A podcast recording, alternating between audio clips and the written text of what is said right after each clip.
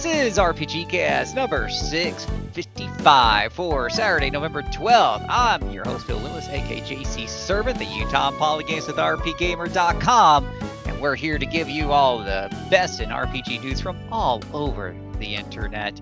And Wait a me- minute. You're not host Chris Privateer. I'm not, I'm the not privateer. So I put it in the show notes. I'm host, not privateer. Chris shouts from the other side of the room. I'm on vacation.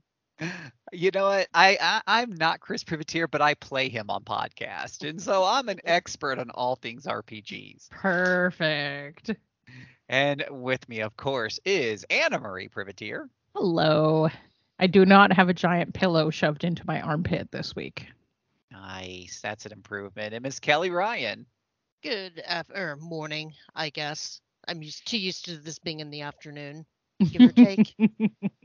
We're getting there. That's what we'd like to do. We to throw everybody off by doing this just a little early while I'm while I'm on here, so I can make sure I get done for in time for my Pathfinder game that I do on Saturdays. So, uh, well, how about we just jump right into it because we got a lot to talk about today. I was looking at the notes. We got we got lots. so we had extra life last weekend. Hmm. How'd it go? Really well. I made my goal. So Excellent. I've raised twenty five hundred dollars for Children Wisconsin. Thank you everybody who stopped by the uh, ste- uh stopped by the stream. Blah, blah, blah, blah. tongue doesn't want to work. Um, everybody who retweeted out um, that we were streaming. Everybody who retweeted out um, our donation link. Everybody who spread the news about Extra Life and our ongoing goals. Um, we do have a couple of team members that didn't make their goal during the Extra Life weekend, but we do take donations all the way through the end of the year. So if you happen to miss out and this is your first time hearing about Extra Life, know that you can still make a difference for the kids. And Anna, is this a tax deductible nonprofit type of deal? It sure is. Uh, RP Gamer and none of the staff see any of this money. It goes directly to the hospitals through the fundraiser. Hmm And as a professional accountant, I can tell you that you know tax breaks are a good thing. Indeed, they are. Hmm. All righty. Well, speaking of breaks, when you're taking a when you were taking a break this week, what were you playing, Miss Anna? Um, well, I did stream uh, some Triangle Strategy last weekend during Extra Life, and I do plan on returning to that. Um, I ha- I finished up uh, Ni no Kuni uh, 2 on the Switch, and it was kind of weird. I was expecting to do everything in that game, and then I kind of finished the main story, and I was like, you know what? I'm not feeling particularly motivated to continue playing this game, and so and so I won't. and so I put that away, put it in my to sell pile, and I was looking at my backlog of physical games, and I was like, oh yeah, my father in law bought me Rune Factory 5 for my birthday, and I should totally try that out. I was regretting that for a while because, oh my god, that game has a painfully slow start. yeah, it does. It can be a little bit irritating. I was just sitting there playing through like the first few in-game calendar days, and I'm like, "Am I gonna five-hour rule a Rune Factory game? Like, Uh-oh. surely not." And uh, I did eventually, after the first few days, kind of get into a groove, but like, there are so many things that are going to continue to drive me crazy about that game, and I know this is going to be really nitpicky. And I know that this bugs me mostly because I spent years working in the games industry, but all of the animations take too much time. Yes, they do. Oh, yeah. That that is like my biggest nitpick. It's like I'm going to end up spending 60 hours of this game and 20 hours of it is just going to be me watching way too long farm animations. Mm. So I realize that that is a very strange thing to be annoyed by. Um, but yeah, everything that you do in that game just takes too long. Um, Mm. Luckily, it is very easy to get your monsters up to the point to where they can do the farming for you. yes. And once you do that, you pretty much barely have to mess with farming again unless you're like either rotating them out or trying to feed them to keep them happy. Yep. So I did on I think day five immediately go over to the uh, construction shop, and the very first thing that I bought was a monster barn. hmm Like I grinded for gold over the first few, several days. Monster Barn. Okay. Everything is better now. And- and not only that, once you get a couple of cows and chickens up to like max level, um, they start producing huge eggs and huge milk, and you can just like coast with your money just with that. yeah. So I picked up um two uh what's the sheep monster name? Oh, I can never remember. I just call them sheep. So I I picked up two sheep and I picked up a moo moo and I'm going to build the second barn shortly and then I will pick up a couple of chickens and a couple more moo and then I will just let them do all of the farming. So Yep. now that I'm into it, it is going smoothly. The animations are still going to drive me absolutely crazy, but they drive me less crazy now. So that's what I've been playing. How about you, a- Kelley? Uh, well, that's just just real quick on that. You know, that's kind of one of my bugaloos as well, especially with JRPGs. You know, with the combat systems, when the animations just take too long. If you keep the animations fast and snappy, it's fun. But when it takes too long, and you're gonna have to do hundreds of these fights, and they're like, Bob hits for six points as he kind of goes up there, and it feels like a PlayStation One era game. I hate that. Oh, That's partially why I like to play a lot of older RPGs on emulation now, just so that I could speed through some of that crap. Oh, but go ahead, Kelley. I'm sorry. Oh no, no, I'm I'm sorry. That was just um like like when I was playing Shining Force 3, uh being able to just hit the fast forward button and go through all those animations was a godsend. And now now that I'm using a different emulation core, I kind of can't do that. Um luckily the game that I finished this week had a had a speed up button that was also a godsend. I I wrapped up Trails from Zero. Oh man, the fast forward button in that is awesome. Oh, yeah. Um, so yeah, that that final chapter was a doozy. Um, things got dark real quick in that. The ending was like, oh, happy tears. yeah, yeah. Um, oh, and th- that the soundtrack in that final dungeon. I mean, all It's the music so in that, good. all of the music in that game is fabulous, but the soundtrack in particular, um, for that that that last dungeon was just awesome. And uh, the, the chess jokes in the last dungeon were still cracking me up. The the, the ones that were kind of omnim, om, omnibus, ominous, was like, uh, yeah, w- was like w- Anime. Just kind of creeped me out just a tad. But I would were those like leading to a secret boss or something, or is it just there to creep you out? I honestly don't know. Um, I think it's just there to be ominous. Uh, um, I don't know if you remember um Trails in the Sky the Third also has like super banging ominous music in the final dungeon. Ah, Um, okay, although it's like literally hell, so yeah, there's that. yeah. Um, so I, that was my goal was to have that game finished at least on or before uh Pokemon coming out this week. So, um, I'm I was- happy I got. No, go ahead. I'm ha- I'm happy I got that finished.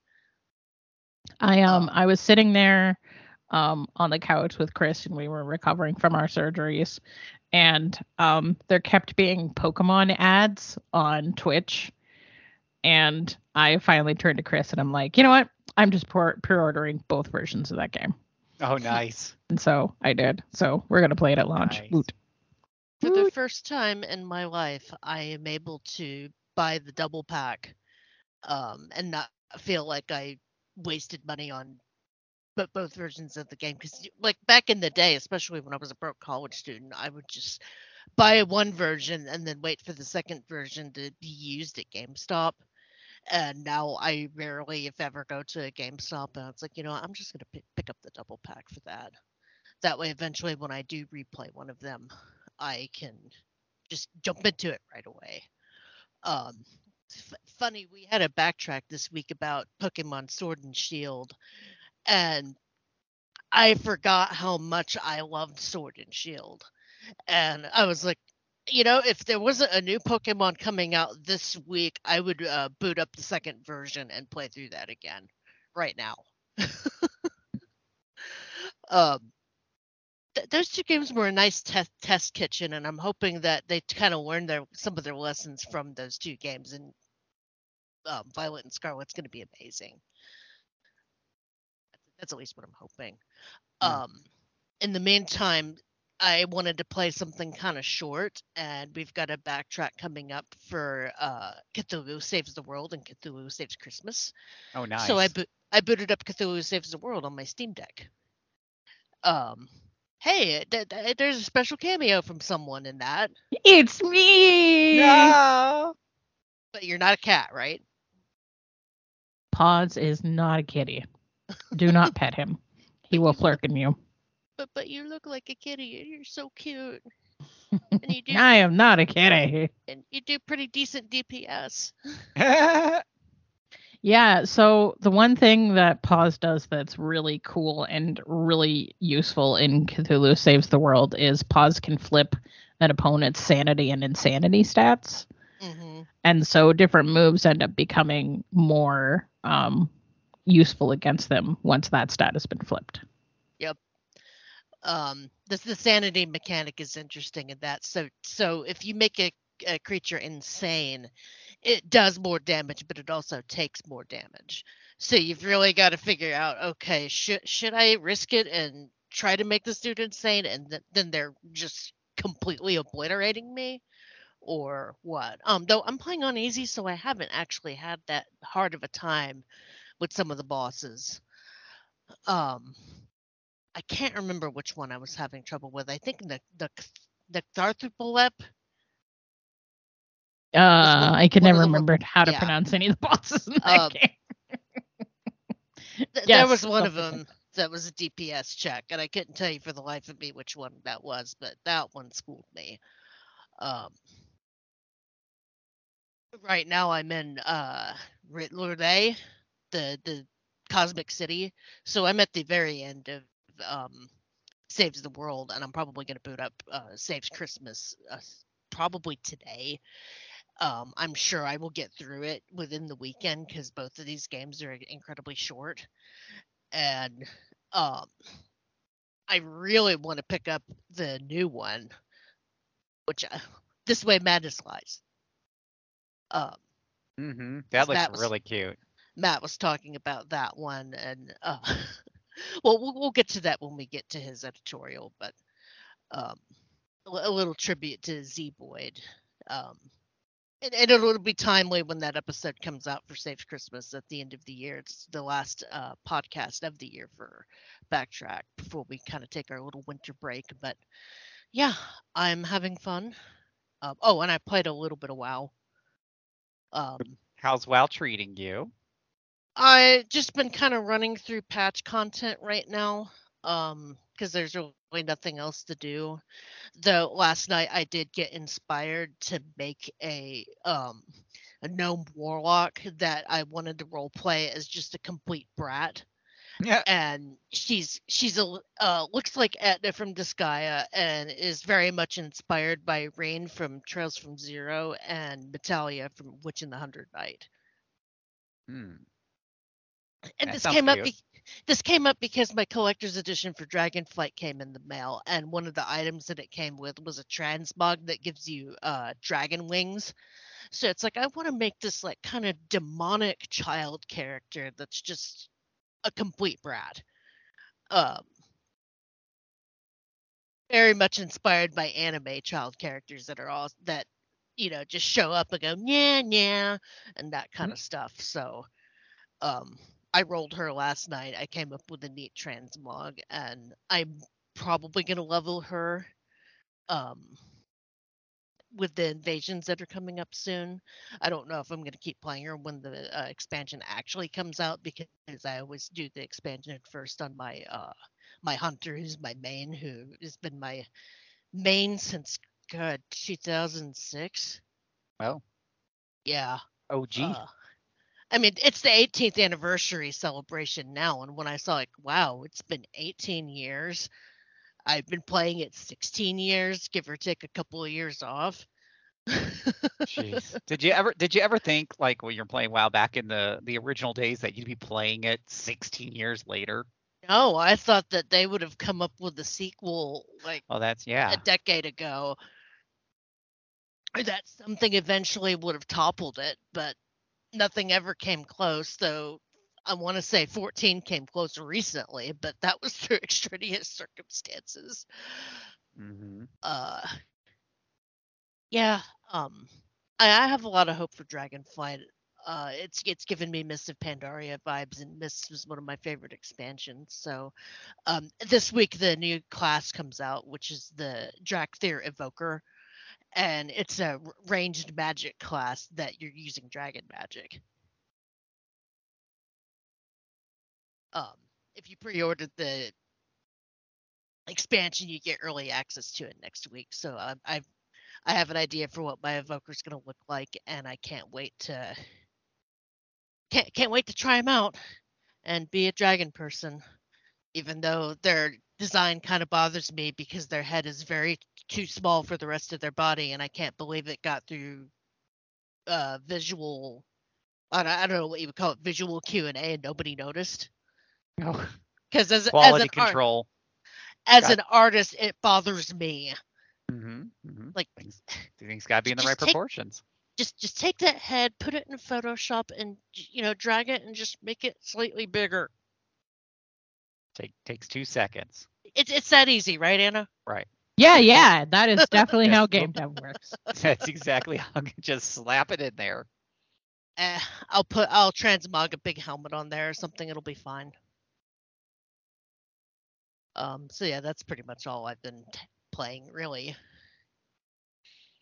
Well, uh, did a What have you been playing, Phil? I I played a whole. I you know I played so many things on Extra Life I've completely forgotten. It's like a blur. You know, it's just kind of a blur. We did we did, however, play some some Pathfinder Second Edition with a, That was with fun to a lot of watch. streamers. That was fun. I I never realized that Woody and Herfrog were such actors. It was just a pleasure to play with them. I pl- I run currently. I run three Pathfinder sessions a week, regular sessions, and by far those two are better than if my players are listening i'm sorry but it's just the truth those two are better you know in terms of role playing silly fun characters that are fun to listen to and are just entertaining for everybody. So that that was a blast uh, to, to do that uh, with them. And you can still catch that over on our videos on demand section on twitch. Uh, i need to probably put a note to actually save that somewhere. So let me put that down save that. But yeah, we had a lot of fun with that, and uh, no, no, no player deaths, which is much better than one of my groups this week where we had. Uh, not that Chris knows anything about this, but we had a character die and another one get arrested and taken off someplace unmentionable.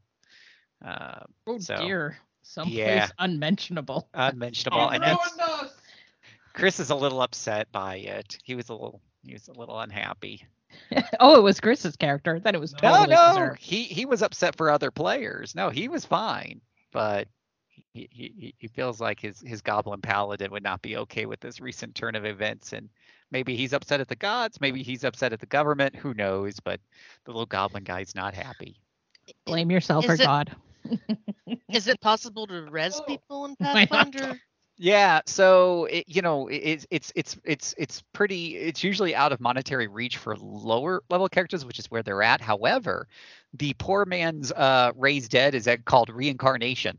For some odd reason, druids just offer this service cheaper, but the flip side is you don't know what you're coming back as. Oh, Yeah, you keep- you you keep all of your levels, all of your skills, all of your inventory, but your race and your gender, well, it's all in the heart of the dice. uh, yeah. It's loosey goosey. Yep, yep, yep. You might you might come back as that female kobold you never wanted to play. or or you know maybe you're a wizard and you come back as a brutish orc and you just break all the stereotypes whatever it may be you know it's kind of up to the the dice. And I, I do like the flavor of as a dm what you're supposed to do is look at the races that are in that region because it draws on the spirits and stuff of that region. So it, it, it's it, depending on where that person is reincarnated actually has a pretty big impact on what they come back as i mean personally i'm hoping for gnomes i don't see enough gnome players i think we need to see a gnome so Yeah, and if you haven't looked up uh, Paizo's gnomes, just look up Paizo gnome because the art direction of Paizo is always fabulous, and I love the way their gnomes look. They look like little scrappers. They look like they'll kick your ass. Look up their druid. Look up gnome uh, druid Paizo, and their iconic uh, gnome is is really really cute. Uh, but she looks like she can kick your butt. I'll pull that up on the screen. Um, it's it's funny. Tr- traditionally in WoW, one character trait of my name of my main is that she's kind of racist against gnomes. Um, and it it's kind of a little bit of an extension of the fact that I find gnomes in WoW to be incredibly creepy. Mm-hmm. But- Yeah, the, the the gnomes in that's that's that's my point. Like like the gnomes in a lot of games in Dungeons and Dragons, the artwork anyways make them look creepy. I- In Mm. Paizo, they look like, and you guys can see it on the stream. She this one looks like she's gonna kick your ass. Yeah, okay, yeah, that one's cute, Yeah, cute, cute but deadly. yeah. She'll she'll kick your she'll kick your butt. She don't care. Um, that's a fan art there, but I love the art direction. They have very very solid art direction. Uh, so they they they whether they're elves, they're dwarves, just everything looks like you. want I want to play it. It, it. They do a good job there. Whereas like I remember fifth edition came out and I bought like their halflings just looked horrible. Their gnomes look creepy. Like I don't want to play these. these. That's why I didn't want to play a gnome in World of Warcraft. It just yeah, that's the stuff of nightmares. um, but anywho, uh, what else? Also been playing a game called uh, Slice and Dice, which is what I've been streaming. It is a little, very little indie game. It's made by one guy, and it it, it is a game where you have a party of five characters, and each of their attacks is represented on a dice. So whenever you get into combat, uh, you will roll a dice, and one of their attacks or defenses or or mana to cast spells or whatever it may be will pop up. You get to re- you can save you can save that dice if it rolls up really good. You want to go ahead and just save it on that character. You got two re-rolls to re-roll anything that that you didn't want to save to try to get something better on some of the other characters because some of the sides will have really weak attacks or even they do nothing. So you don't want one of those. So you can try to re-roll those. Uh, when you roll up mana, which tends to happen on your spellcasters, you do have a couple of spells you can pick from as well. And at the same time, the enemy's got their own dice with some pretty devastating attacks. And in the spirit of Slay the Spire, uh, they will roll first and they will show you exactly what they're going to do. The game makes it very clear who's going to take what damage and what effects. And it's then your, you know, then you get an opportunity to uh, roll your dice and raise shields to block those attacks or heal people who are hurt uh, and wounded and, and everything else. As you move through the game, uh, you will get be given opportunities to promote your characters to more advanced classes, and there are a lot of classes. Uh, I believe something like over a hundred or so. Holy uh, cow. with the advanced classes and stuff. And you, on one hand, you know, it's just basically each class just had different dice and a few more hit points. But it seems to be very well balanced. I've been playing it nonstop for hours now, and uh, there's some classes are a little bit better than others, I think. But so far, I think the developers done a really good job of making these all feel like I want to try them all out at least. You know, uh, there, there's no clear losers here. It's just a lot of fun. Then on top of that, uh, in between leveling up, a lot of times the fights will drop you uh, items, and you can equip those items on the characters. To sometimes those items will switch out uh, parts of the dice. Sometimes they'll enhance certain parts of the dice.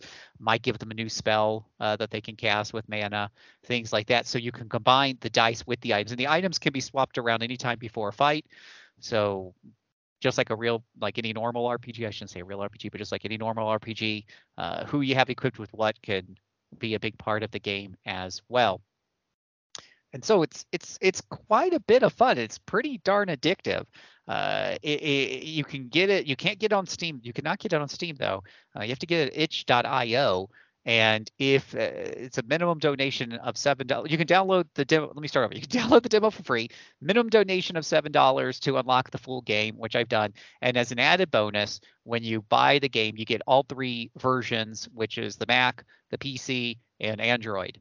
So, and it emails you a link. So I did. I have an Android phone, so I just pulled up the link, uh, downloaded the file, and installed it on my phone, and now I have that running there as well.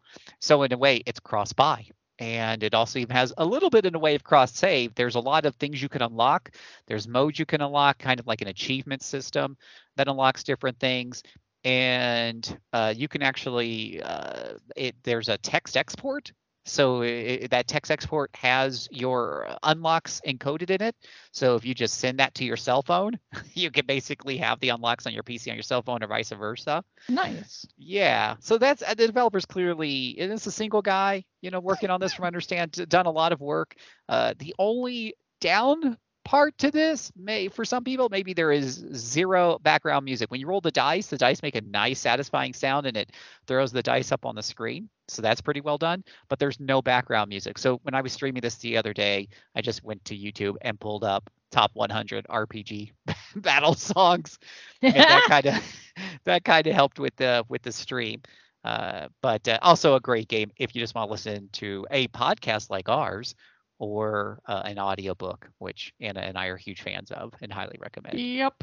Yeah. Yep. So it, it's it's but this is a lot of this is a lot of fun and, and I definitely think it's worth seven dollars if at all. Uh, and the reason why I'm playing this game is actually Woody had created a video uh, saying that this has replaced uh, Slay the Spire for him. Uh, is that kind of like go to do a quick run uh, and whatnot. And it does give off that Slay the Spire vibe because it is a rogue. I would say this is a rogue like because the unlocks don't make your future runs really any easier. Uh, but uh, but it does give you more variety and give you different types of modes to play. At least that's my experience so so far. It just kind of unlocks, just like Slay the Spire does. Um, but you will go through a, a, series of like 20 battles with some big boss battles in there uh, and the such. And there is definitely RNG in terms of which class promotions show up uh, when you get to pick. Uh, that's RNG. What items show up as RNG. So uh, no no two runs necessarily are probably going to be alike. No, that's that's that's been a lot of fun. And I've been playing. I'm still working my way through Baldur's Gate. I'm in chapter five. Have most I think up towards the end of chapter five now. I'd like to think. Uh, working my way through classics Baldur's Gate. It's the road to Baldur's Gate three. I just I want to be want to be ready, fully ready for Baldur's Gate three. That's my uh, new Pokemon game or whatever have you down the road that I'm really looking forward to. I have been staying out of spoiler territory. I have not played the the whatever beta versions that they've been pushing out. I've not been reading the news like, oh, they just added this. Who cares? I don't want to know. I, I I don't know why with something this big and this awesome. I mean, you're my everyone do your own thing, but for me personally, I don't know why you'd want to spoil all of the goodness by being trickle fed features uh, for for something this this awesome. It's like playing Pokemon, and they've only got the first few chapters with like ten Pokemon, and then the next week they add a few more, and uh, I, I don't quite get the appeal myself. I'm gonna wait for the whole thing to come out uh, 1.0, buy that bad boy, so I can jump right into it. So I'm very very excited uh, to see what they're going to be doing with the fifth edition rules. Uh, and and whatever other tweaks they're going to add to it. I think they're not going to be following the fifth edition rules uh, exactly. They're going to be adding a lot to that, which is awesome because that's my take on fifth edition. It's it's a good foundation. If you just keep playing it the way it's written, though, uh, it eventually gets boring pretty quickly, especially in video game format. It's just needs a uh, needs some something to build on top of it, and I think that's what they're working on here. So very excited to see what they come up with see what a group of professional game developers and designers can do with fifth edition as a foundation and build uh, build a nice house on top of it. I think that's exactly what fifth edition is really really great for. So that's me.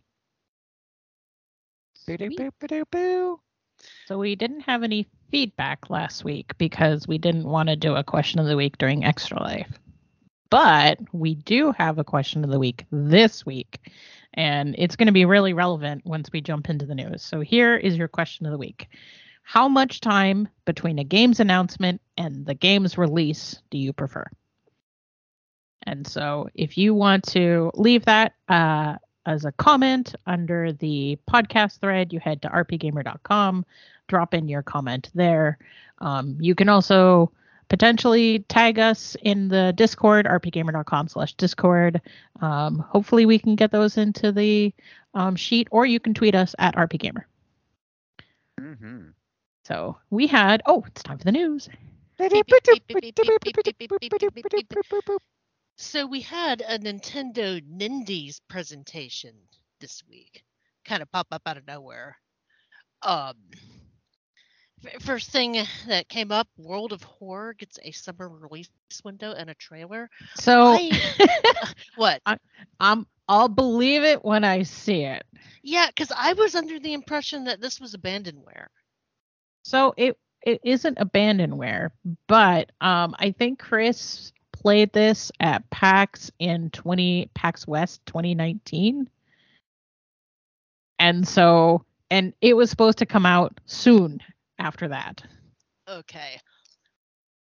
I got you. So this is a one bit, as in you only have two colors, pixel based RPG inspired by Junji Ito and H.P. Lovecraft. And that trailer certainly shows those two influences.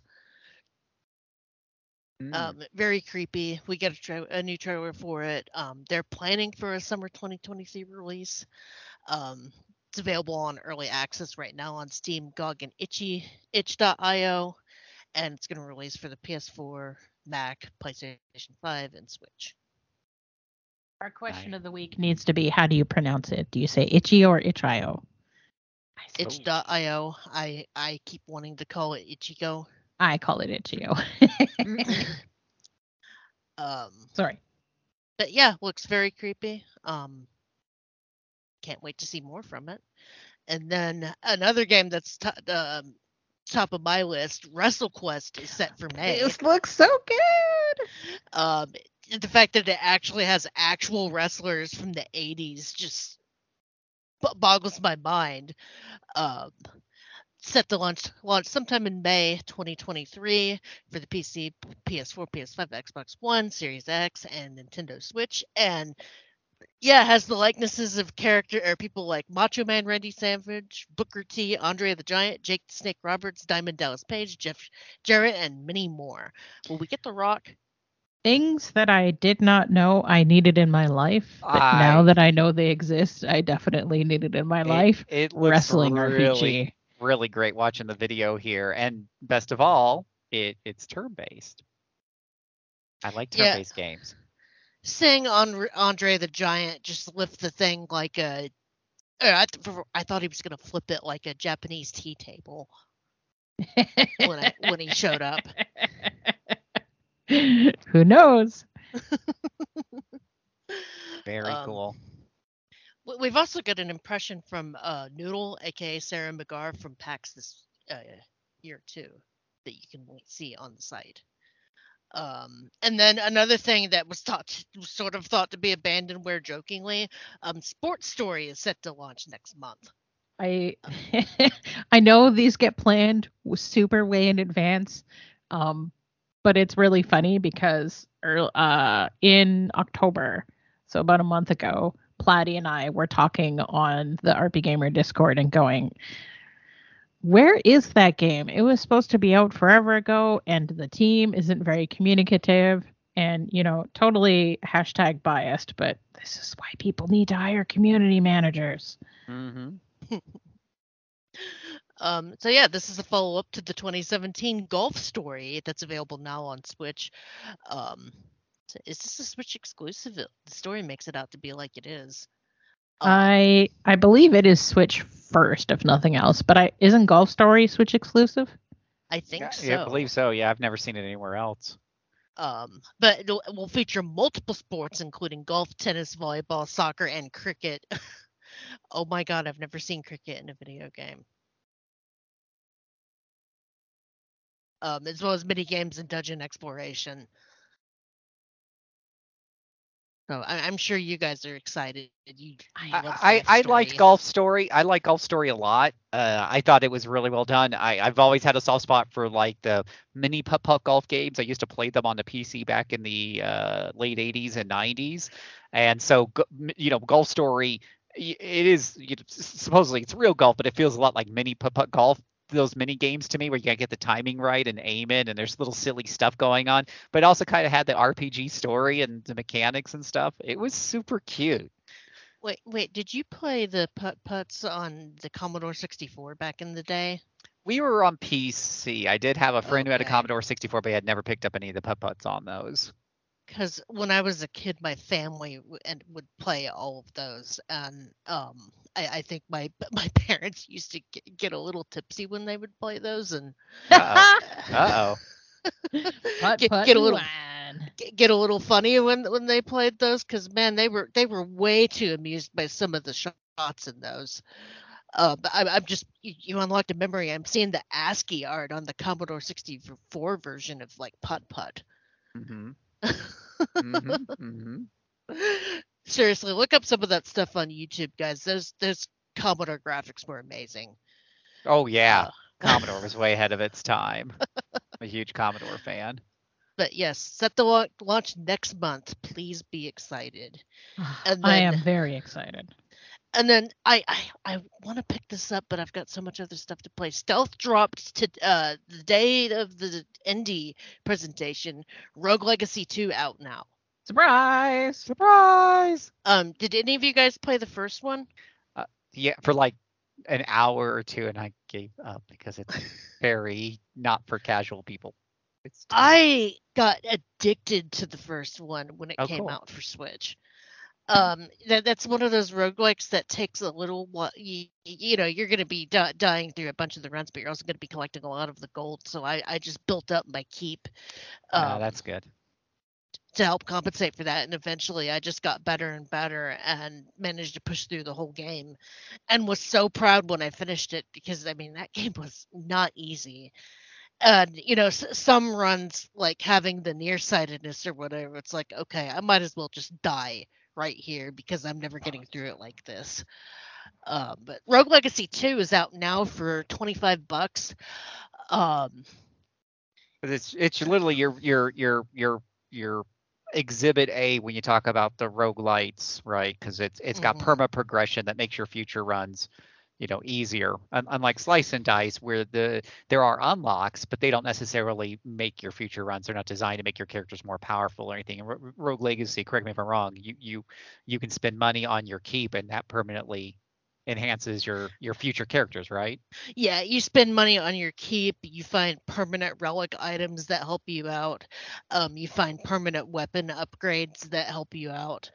Um, in in games like this, I I call that kind of thing compensating for suck, because you know I, I'm I'm not that agile nor very good at platform games, but giving me a c- couple more stat points behind the hood, I can push through it eventually. Um, that's why I famously don't like Enter the Gungeon because there's very little suck compensating mechanics in that, and I eventually just had to give up because I was getting too frustrated.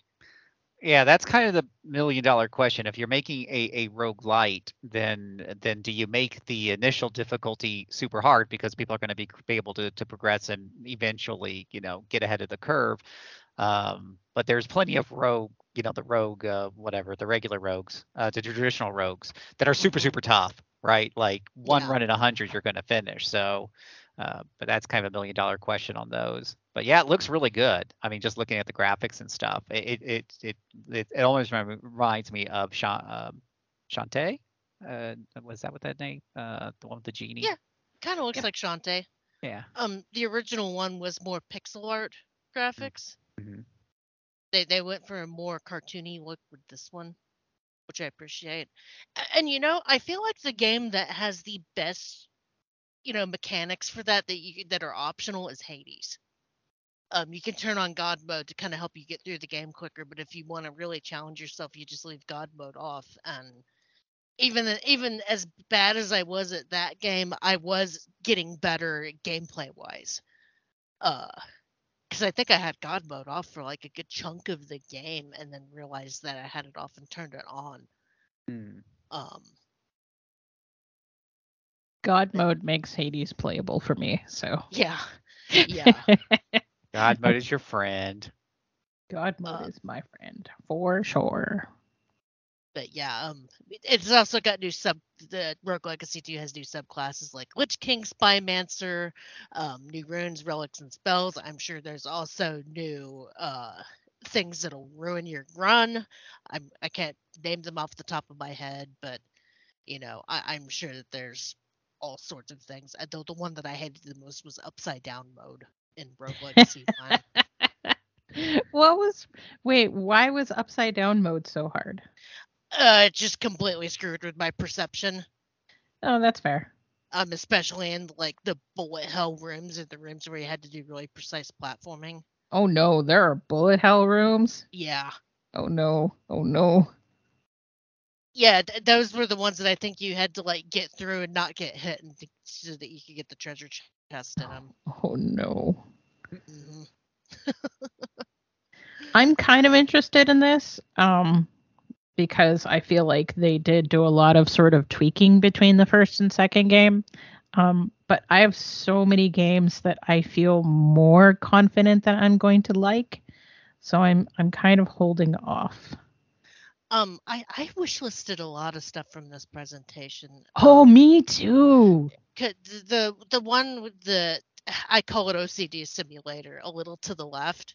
Yes. Um, I wanted to pick that one up right away, but it's like I, it, it was a little bit too pricey for, for what I thought it was, so I wish listed it. Plus, um, you know, they're describing that game as you organize things and you have a cat getting in your way. I'm like, oh, that's That's my, life. life. Yeah. Um. Oh, and my my cat's much more persistent and much meaner about it. So, in terms of non RPGs from the presentation, um, I wish listed Once Upon a Jester, um, Goodbye World, and A Little to the Left. see, I wish listed Rogue Legacy, a little to the left. Um, gosh, I can't remember what else. Um, y- you know, when Black Friday comes around, Nintendo's gonna have a huge sale, and we'll be able to double that up with a new gift card. Right, and and that's sort of the thing is it's like I I was kind of tempted to jump onto a couple of these ASAP, and then I was like, wait a minute, Black Friday's coming, Boxing Day is coming. Both of those sales uh, inevitably have discounted eShop cards that I can stack on top of sales. I'm I'm just going to slow my roll, play some Rune Factory Five. Um, Patience pays off. Look, Eh, eh. I've said this before and I will say it again. I am a cheap bitch. Nothing wrong with that. I, I don't blame you. I am too. So, and then out of nowhere, um, ta-da! Shadows over Loathing. So Da-da-da-da. th- this is a follow up to uh, Kingdom of Loathing and West of Loathing. Yes. um, priced at $23 with a 15% launch discount. It's available for Steam right now. And yeah, it's a turn based uh, comedy RPG. This one is set in 1920s America, and I take it it's Cthulhu inspired. Um, so all of Kingdom of Loathing has some Lovecraftian stuff kind of weaved through it. So Okay. yes. Um, it has turn based combat, numer- numerous puzzles, and all sorts of jokes. So um I was talking with a friend of mine and she basically said it, it they took all of the things that frustrated me about the first game and yeeted them. Excellent. And I'm like, "Oh, that is a very glowing uh thing to say." As weird as that sounds. Um, any of you guys care about Sword Art Online? Uh, Uh, So there's a new game that was announced. Yeah, Last Recollection. Um, the final entry in the it's planned as the final entry in the game series continuity, which branched off from the main series. Um, I, I, I did not know that. yeah, hmm. um, planned for release in 2023 for all the systems. Um, has action combat and will figure feature single player and four player online co-op modes. Um, this is a, I guess this is an MMO within an MMO or a. a Yeah, doesn't it have sort of like a dot hack style Yeah, storyline? Yeah. That that's why I'm, al- was always confused by it. Like, wait, we, we already did this story. It was dot hack. God heck yeah. So yeah, you could be excited for that.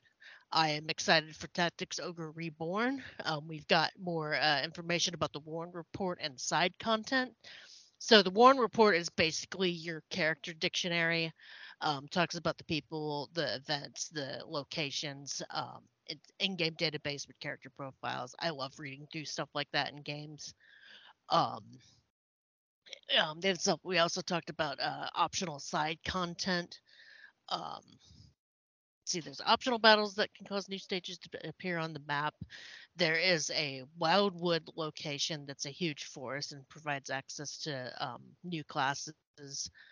Um, you've got the Pirate's Graveyard, which is which is a collection of shipwrecks and has treasures. Um, yeah, So I had like eight different people message me this week and go, Puppy Eyes, are you going to be streaming Tactics Ogre? Hmm. So I can neither confirm nor deny that is probably happening after the stitches come out. they I mean they clearly have put a lot of a lot of love into this remake. It, it, it from all accounts I've listened and read a bunch of reviews on this. It's one of those remakes that's really done right. And there's a lot of beefy stuff in there. If you're looking for a nice chunky tactical RPG and you've gotten through Triangle Strategy, looking for something else to bite into, there's a lot there. Well, and here's the interesting thing is is um I actually have totally missed this game up until now. So I didn't play it on the PlayStation and I didn't play the PSP or Vita remake. So going into this game, it'll be my first time playing it. Hmm. you're you're in for a good time. Um, So I hear. you said that you played Triangle Strategy recently, right? Yup. um think of it as a more advanced version of that because triangle strategy kind of strips the tactics ogre gameplay to its roots and i say it kind of made it a little bit better in the end because of it Oh, Kelley, that was fighting words. Mm. The Forums are gonna light up now. is saying that Forums we don't have. are we not allowed to like triangle strategy Oh no, or- no, no. I'm I'm just yanking uh, your chain. no no i know you're not yanking your chain but didn't a lot of people kind of complain about you know there's no weapon or item customization in triangle strategy Yeah, triangle strategy is basic, which is good. I, I feel like it it played to its strengths in just honing the systems that it had to a fine sheen as opposed to trying to um, sort of spaghetti it.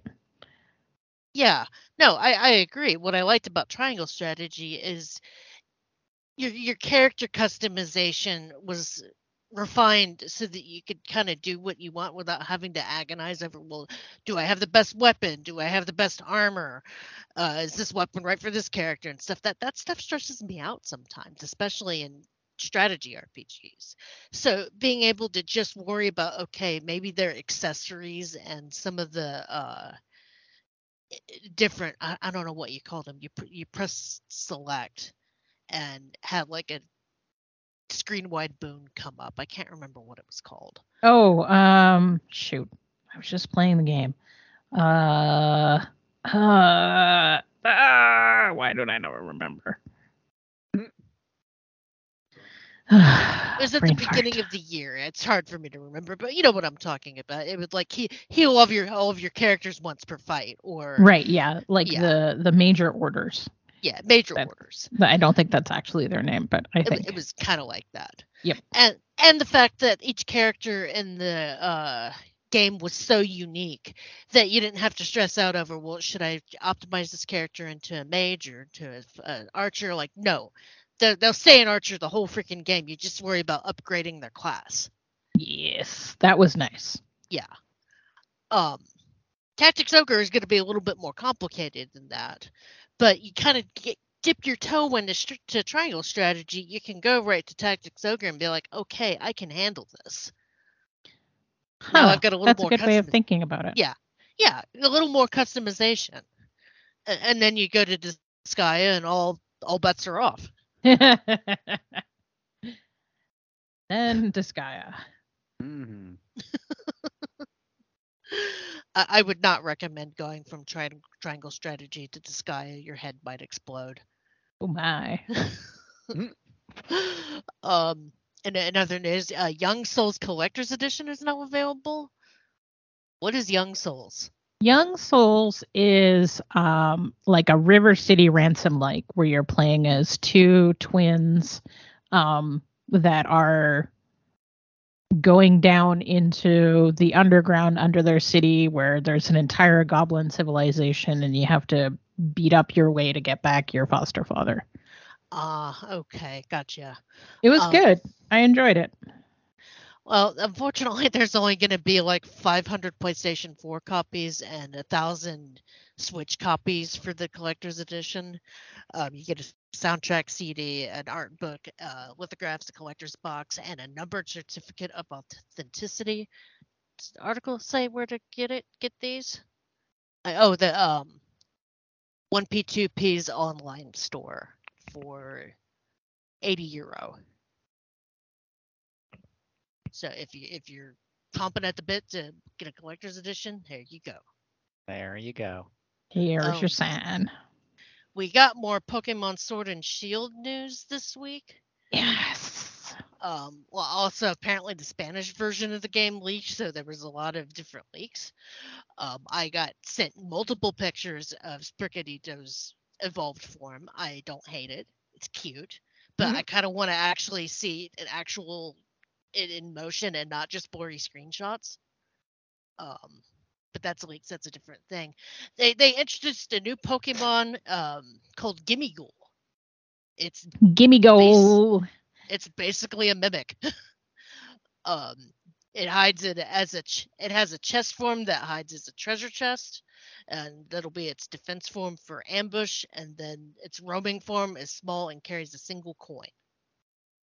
Yeah, so the roaming form uh launched in Pokemon Go this week, I believe. Okay. Um, So if you're still Pokemon Go into the polls, you can pick up one of these now. I only play Pokemon Go when I go to the movies because I'm I, I'm sitting there and there's nothing to do for 30 minutes and there's two Pokestops like right at the movies. nice. It's like literally the only time I boot up that game. Um, Looks really cute. um, there's also going to be uh, Tera raid battles where um, players join in co-op raids to take on Tera type Pokemon. Um, these games will have special black crystals that are dif- uh, different from regular Tera red crystals and available for a limited time. Uh, So this is how they do event Pokemon. yeah. Um, apparently, there's going to be a Charizard uh, from December 1st through the 4th.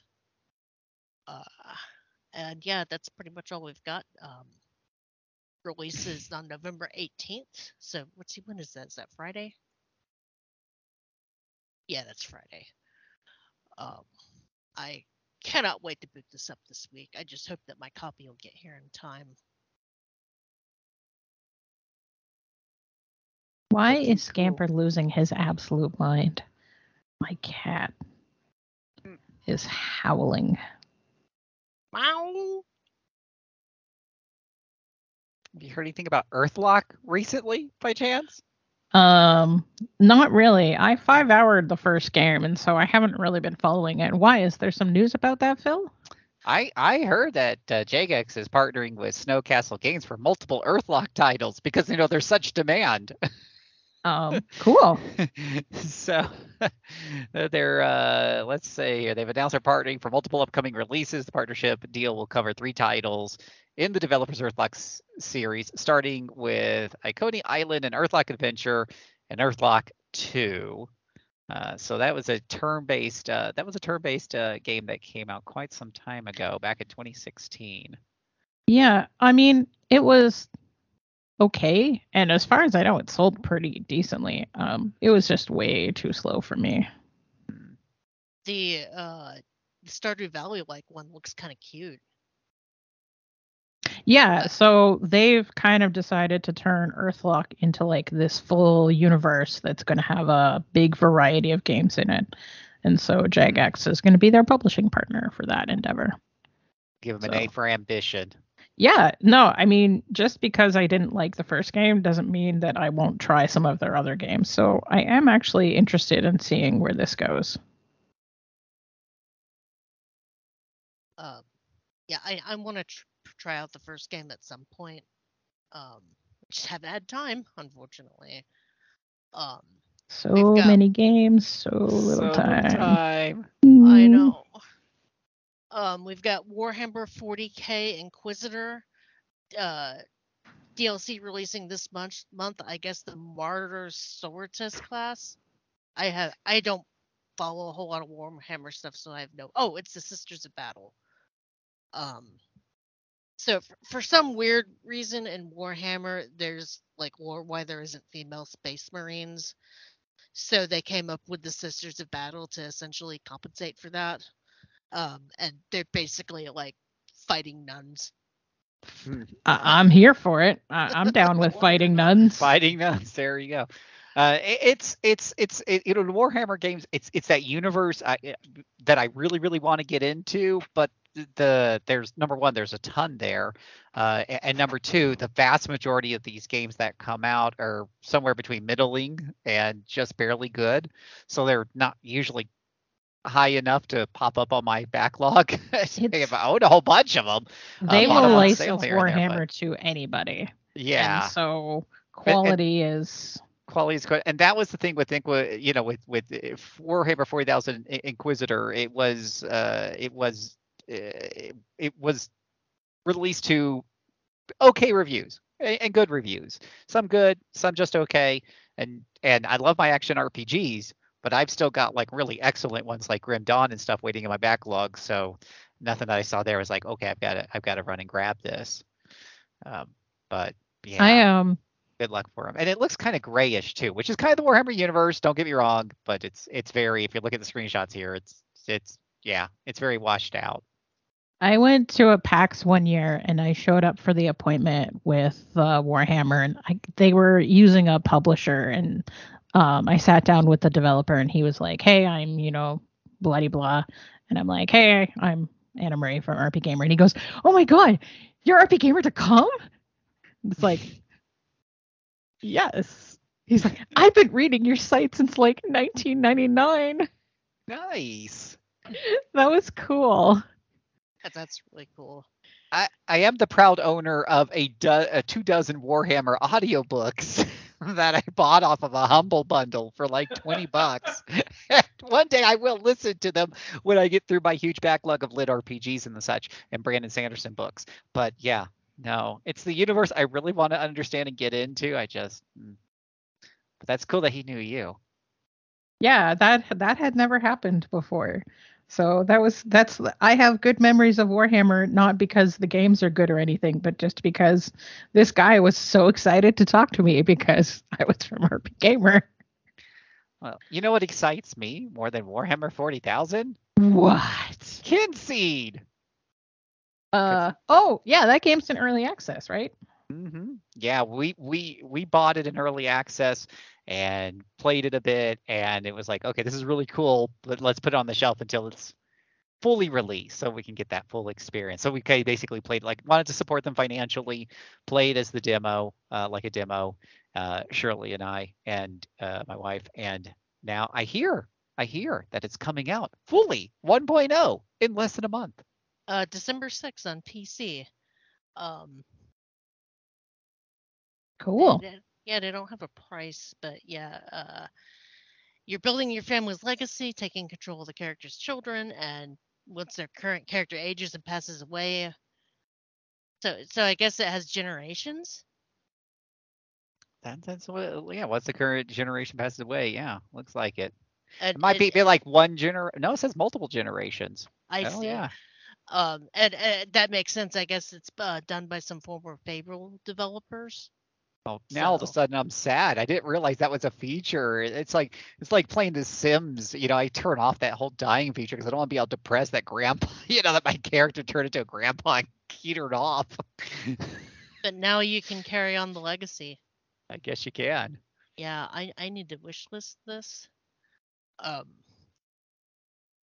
So I I was still like thinking about the Warhammer thing because you know I paint miniatures and every time I go to the tabletop store I I see those Warhammer miniatures and it's like oh I want to get these so bad but I know Warhammer is such a money pit. Um. Mm. especially since their miniatures tend to be on the expensive side, but they look so cool. And yeah, that's a universe I I've sort of dipped my toe in, but don't necessarily know if I should go down the complete rabbit hole. Sorry, you kind of moved on before I, I- had a chance You- to well, say since anything. si- since you said like I was talking to a friend about it, and because he plays Pathfinder, he's like, you know, I I like the the I like playing Pathfinder with you, Phil, but he's like, I really don't like the RP. And I'm like, well, let me introduce you to the Warhammer. oh jeez. let me introduce you to Warhammer, like, because you could play the Warhammer War games, and there's, you know, it's all tactics, and and you buy your armies and you do all that jazz. But like you said, it's an investment, but it's really cool. Oh yeah. Um, there, there's this one demon that I keep eyeing called the uh, Demon of Change, that a, a friend of mine did a huge commission of, and I've always been fascinated by it. But um, it's like a hundred and twenty dollar miniature, and miniature in air quotes because it's huge. And it's like, uh, do I really want to spend as much as a game console on a miniature? Jeez. but supposedly like the more expensive they are the more powerful they are for your army and i don't know i don't know how any of that works Pay to win. yeah pay to win Pay to win, yeah.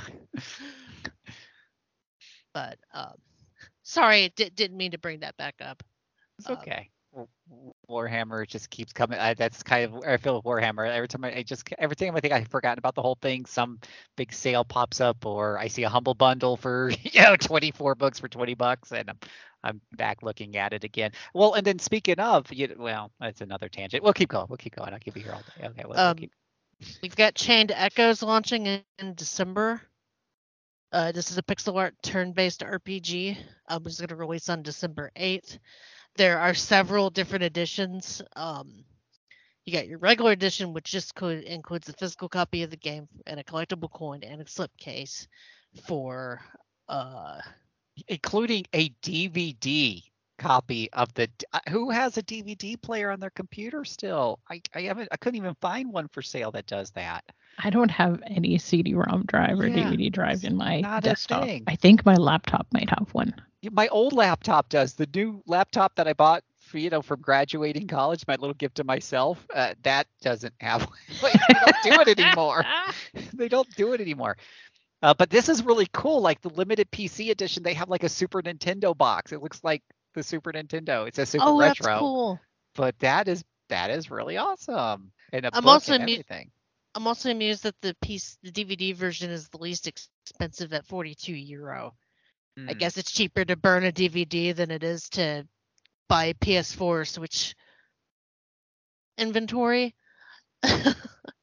um, yeah, your retro edition has the uh, um, A2 size double sided poster and collectible packaging. I think that's that Super Nintendo box. Mhm. The collector's edition comes with all of that, including a CD soundtrack and a collector's edition box set. Oh, The Oh. super collector's edition comes with all of that, a wooden music box, what a a, golden music necklace. box!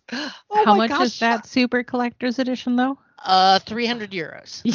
Oh hell no. Okay, I was about to say I love music. But to see one in for oh hell no, not for three hundred. I think I'll And- find somebody who made a music box on Etsy for like less than that. And I think the euro and the dollar, yeah, so the difference between the euro and the dollar right now is like four cents. So that's actually 310 in US dollars. City. Um, wow. So I have a confession. Uh huh. I um I bought the crazy collector's edition for Soul Hackers 2. I got suckered into the $200 collector's edition Oh wow. and uh by the time the collector's edition components got here, I realized that I didn't really enjoy playing the game and so I totally sent it to my sister-in-law to sell it on eBay. Oh, did you make a profit? Uh yes. Okay. nice. You know, normally I would wave my finger at you for flipping, but screw that game. Wow. Y'all need to be nice to Soul Hackers too. I'm gonna resume my playthrough after they get it patched with Yeah, the faster so- combat. I believe there the patch for that did come out. Oh, did it? Okay, cool. Um, So yeah, it is a game that I think I will try to go back to it maybe during the holiday season. Um, but yeah, that game ended up being disappoint for me for sure. I, I want to go back to it in a dec. Well, I say a decade, but then who knows if I'll be able to do the patch that fixes it. um, I, I want some time to pass before I go back to that game to see if I was right or if history will tell the tale. Because you know, f- famously, I didn't like Nocturne, and then I liked the remake of it.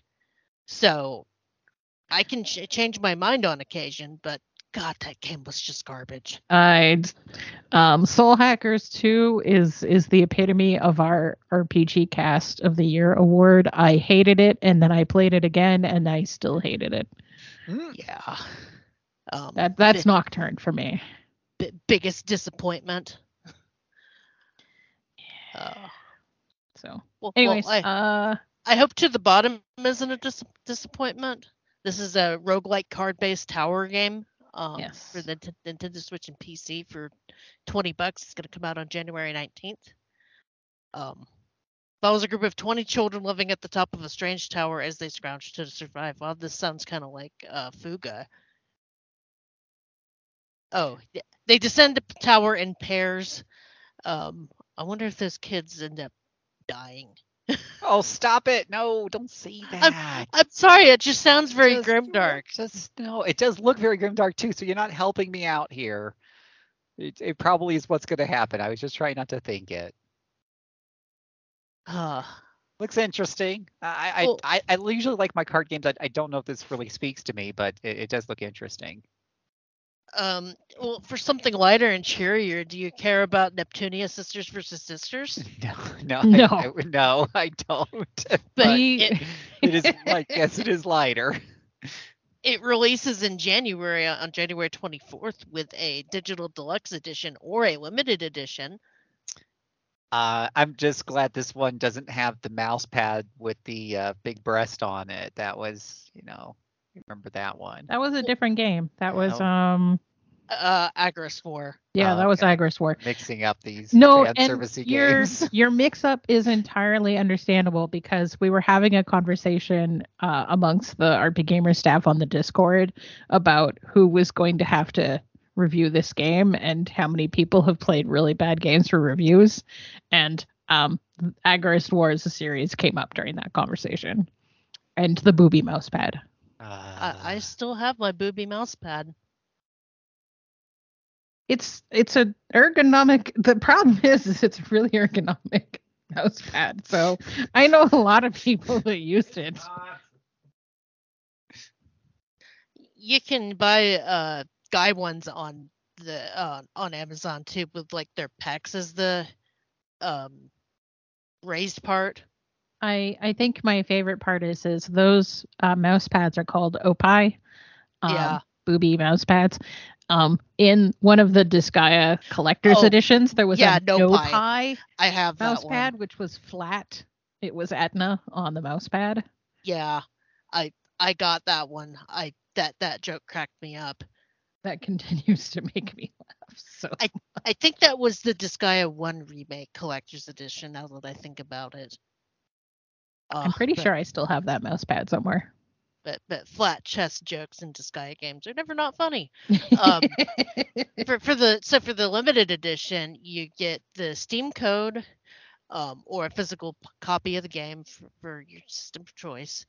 Um, steel game case, the uh, hardcover art book, a nine nine track soundtrack CD, a 12 by 25 mouse pad, so one of those kind of like across the desk mouse pads, not an itty bitty one, the collector's box, and the the the pin- pinnacle collector's edition stuff, an exclusive trading card with art not released yet.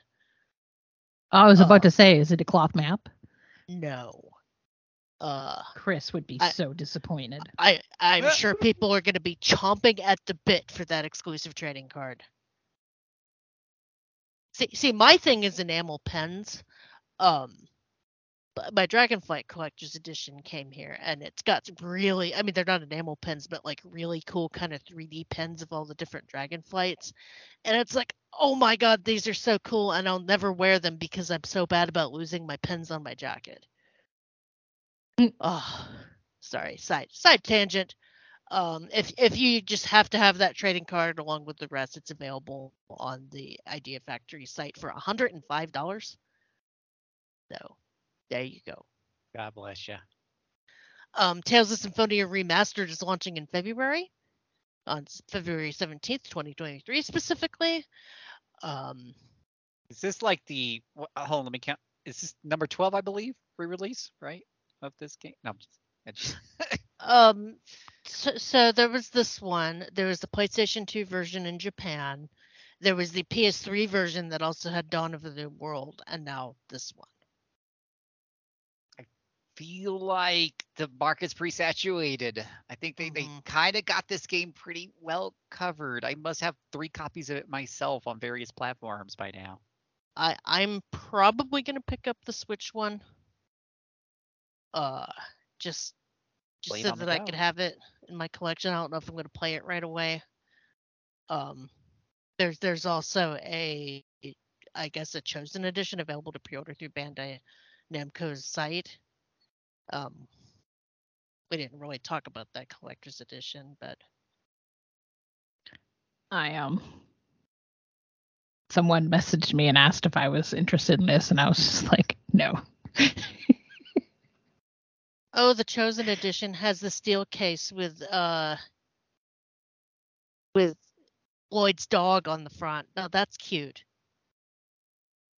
That is very cute.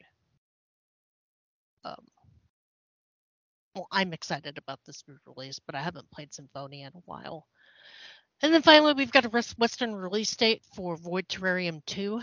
It's going to be out on March 3rd, 2023, with a physical deluxe edition, including a mini art book and soundtrack uh, available from select retailers, and then the seventy dollar limited edition is available on uh, NIS's site. Um, this is a sequel to the original Void Terrarium, where you're uh, a robot looking after a young girl who's the last human. It looks like I- some of the gameplay looks like a traditional, kind of like a traditional roguelike, like Chocobo's Dungeon or something. It's kind of going through a dungeon. I, I don't know. It, there's a lot of different things going on here in this trailer. I, I don't know if that's just one mode of the game or, or what, but there's definitely right here, definitely kind of Chocobo's vibe going on, or what it can, you know, what you consider a traditional roguelike. So mystery dungeon type of deal. That's interesting. I've always found that that series to be kind of cute. Um, never actually played it, but it's always looked cute at the very least. Nice. And that that is all the news. All right. So, what do we have in terms of new game releases this week? So many. So many. New release roundup, right?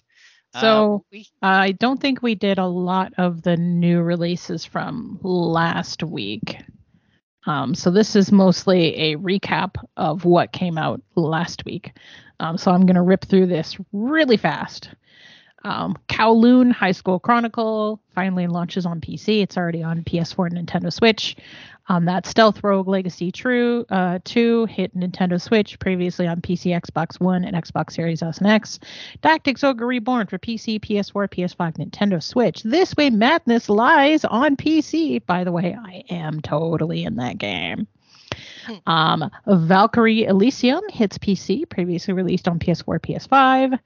And that is all of the ones that we might have missed during the podcast last week. Coming out this week, um, we just have a small number of things. Um, it is going to be Ys 8. Uh, Lacrimosa of Dana is going to be coming out on PS5. Uh, Monochrome Mobius Rights and Wrongs Forgotten is hitting PC. And of course, as Kelley and I talked about previously, um, Pokemon Scarlet and Violet are hitting the Nintendo Switch. Uh, that's on Friday, right? Yeah. I'm excited. I'm excited. I'm excited. So, I am gonna cry. I ordered pre-ordered it from GameStop, and I'm gonna cry if it doesn't get here Friday. yeah, it's not going to be there Friday from GameStop. Uh, Um, so we do also have some editorial content this week. yes. So we've got a Chained Echoes interview Um, this is an upcoming Japanese RPG and uh, game. Sorry, an upcoming JRPG inspired game um, by Math- Matthias Linda and published by Deck 13. Uh, and the interview was conducted by Jonathan Stringer. So you can read that interview. Um, we've got a This Way Madness Lies review by my uh, podcast partner in crime, Matt Mason. Um, he gave it a 4.5 out of 5, saying it has both has hilarious writing in old and new English, beautiful pixel work, amazing sound design, and a solid battle system with excellent customization. So, uh, this review is a little bit dated. He said that the magical gir- girl transformation is unskippable and happens often. They read read this and patched it immediately. And- However, oh, you're gonna tell however, there's a twist. If you choose to skip the magical girl animations, you have to admit that you kick puppies. Just totally He- fair. He said he felt called out. As well he should. As he should. Um, he also said some features unlock too slowly and that there's no runaway command in battle. I I am just so tickled pink that he caused a feature to be patched in. That's the That power remains of RP amazing. Gamer.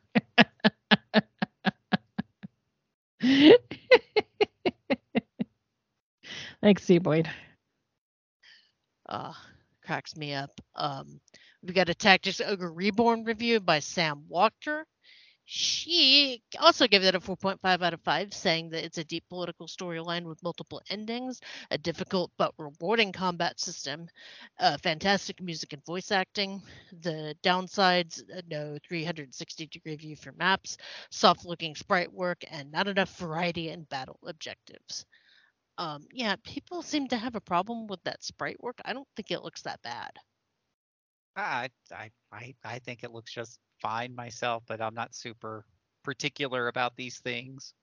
I like I like the um I feel like that while I, I can see the perspective that uh, you know I definitely know there's people who prefer something that looks more pixely and this looks a little bit more smoothed over. I I can uh, uh, you know I'll disagree with you, but I can understand that perspective. What I really like is how they really did a great job of cleaning up the uh the, the character artwork and the such that you see you know while you're playing the game and in the character menus and what have you the fonts are very clear and easy to read have a little bit of a unique touch there to them i, I like a lot of the just the ui it's very easy to follow and read compared to the past for me Mhm. I, I agree. Um, we've got Asterigos Curse of the Stars review by Ryan Costa. He gave this a 3.5 out of 5, saying that it's a, it's a fully realized world with deep lore and character connections, a fun combat system, and tough but refreshingly approachable uh, gameplay. The downsides lack of facial animation during vocal scenes can be distracting. Bosses can be pushovers rather than climactic battles if overprepared, and obtuse item locations can lead to frustrating backtracking. and no like i said i'm a i'm i'm a, I'm a bit interested in this because I, I i i've never been good at dark souls games they're i just get frustrated uh this is kind of billed as a dark souls game but it's a little bit on the easier side so I, I might be interested in that but i do understand it definitely has some some shortcomings so it kind of makes me want to wait for a sale Yep.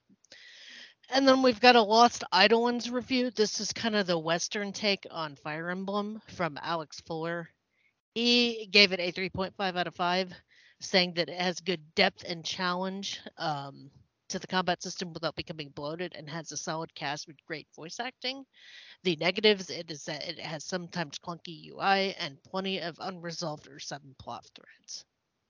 Yeah, just uh, just a really uh, it looked really interesting because it was like Western take on Fire Emblem. That that seemed really really cool. But for me, uh, like in watching the videos, a big turnoff was just the way it looks. Right, like in certain ways it looks Mhm. really good, and in a lot of ways it looks very muddied. Looks like low contrast. It's gray gray brown palette. uh, which I get if you're trying to go for like a medieval Europe thing, but it's really down. Like you swear the grass is not green in Europe. That's that that's my takeaway. It's more of a brownish hue of green. I just I don't know why these games have to look so.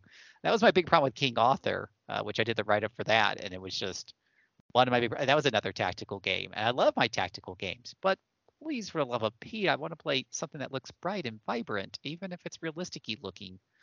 But Mhm. aside from that, yeah, some of the facial animations, a lot. It's a, it's a it's a you know single A or double A maybe uh, type of game, so you're you're not going to get super high end quality on all of that, and that I understand. But the the combat looked pretty interesting, and and definitely definitely you, you watch some gameplay, and you're you're gonna feel like you're playing Fire Emblem just in a different universe. Yep, I know Josh was very positive on it, and I consider him the Fire Emblem expert. So, yeah. And then fi- finally, our last editorial, we've got a Shadow- Shadows over Loathing impression. Um, this was the game that we just talked about. That was the hilarious stick figure RPG.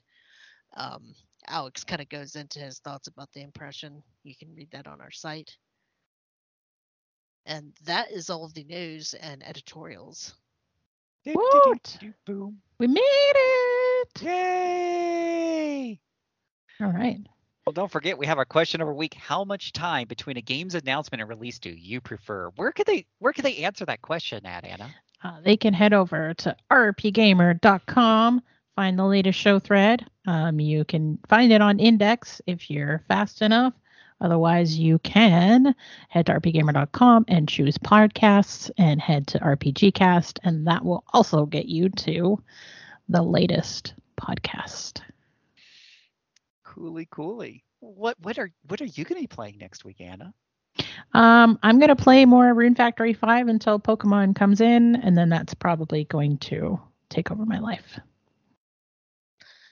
Uh, same, but with Cthulhu Saves the World slash Christmas, though, I think I'll finish those in like a weekend, and WoW is filler until Pokemon takes over my life. I'm gonna try to peel myself away from the addictive slice and dice because I really need to put more time into Baldur's Gate and Trails in the Sky first. One, whatever, first chapter. Yeah, so thank goodness. Speaking of speedy animations, that that's got a fast forward button. I feel like that combat would be a lot longer in the tooth if I had to play it all at normal speed. So that's a lot fun. Um, I'm enjoying that. But that's it. That's uh that's our show for for today. Uh, you can head over to rpgamer.com and read all of our news reviews and articles that we have over there. Uh, follow us on Twitch, where we are streaming seven days a week at twitch.tv forward slash rpgamer, and uh, you'll see me playing some of the games that we talked about here.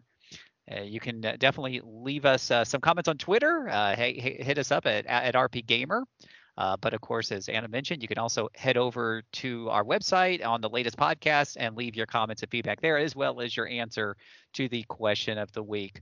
But for Anna Marie Privateer and Kelley Ryan and myself, not Privateer,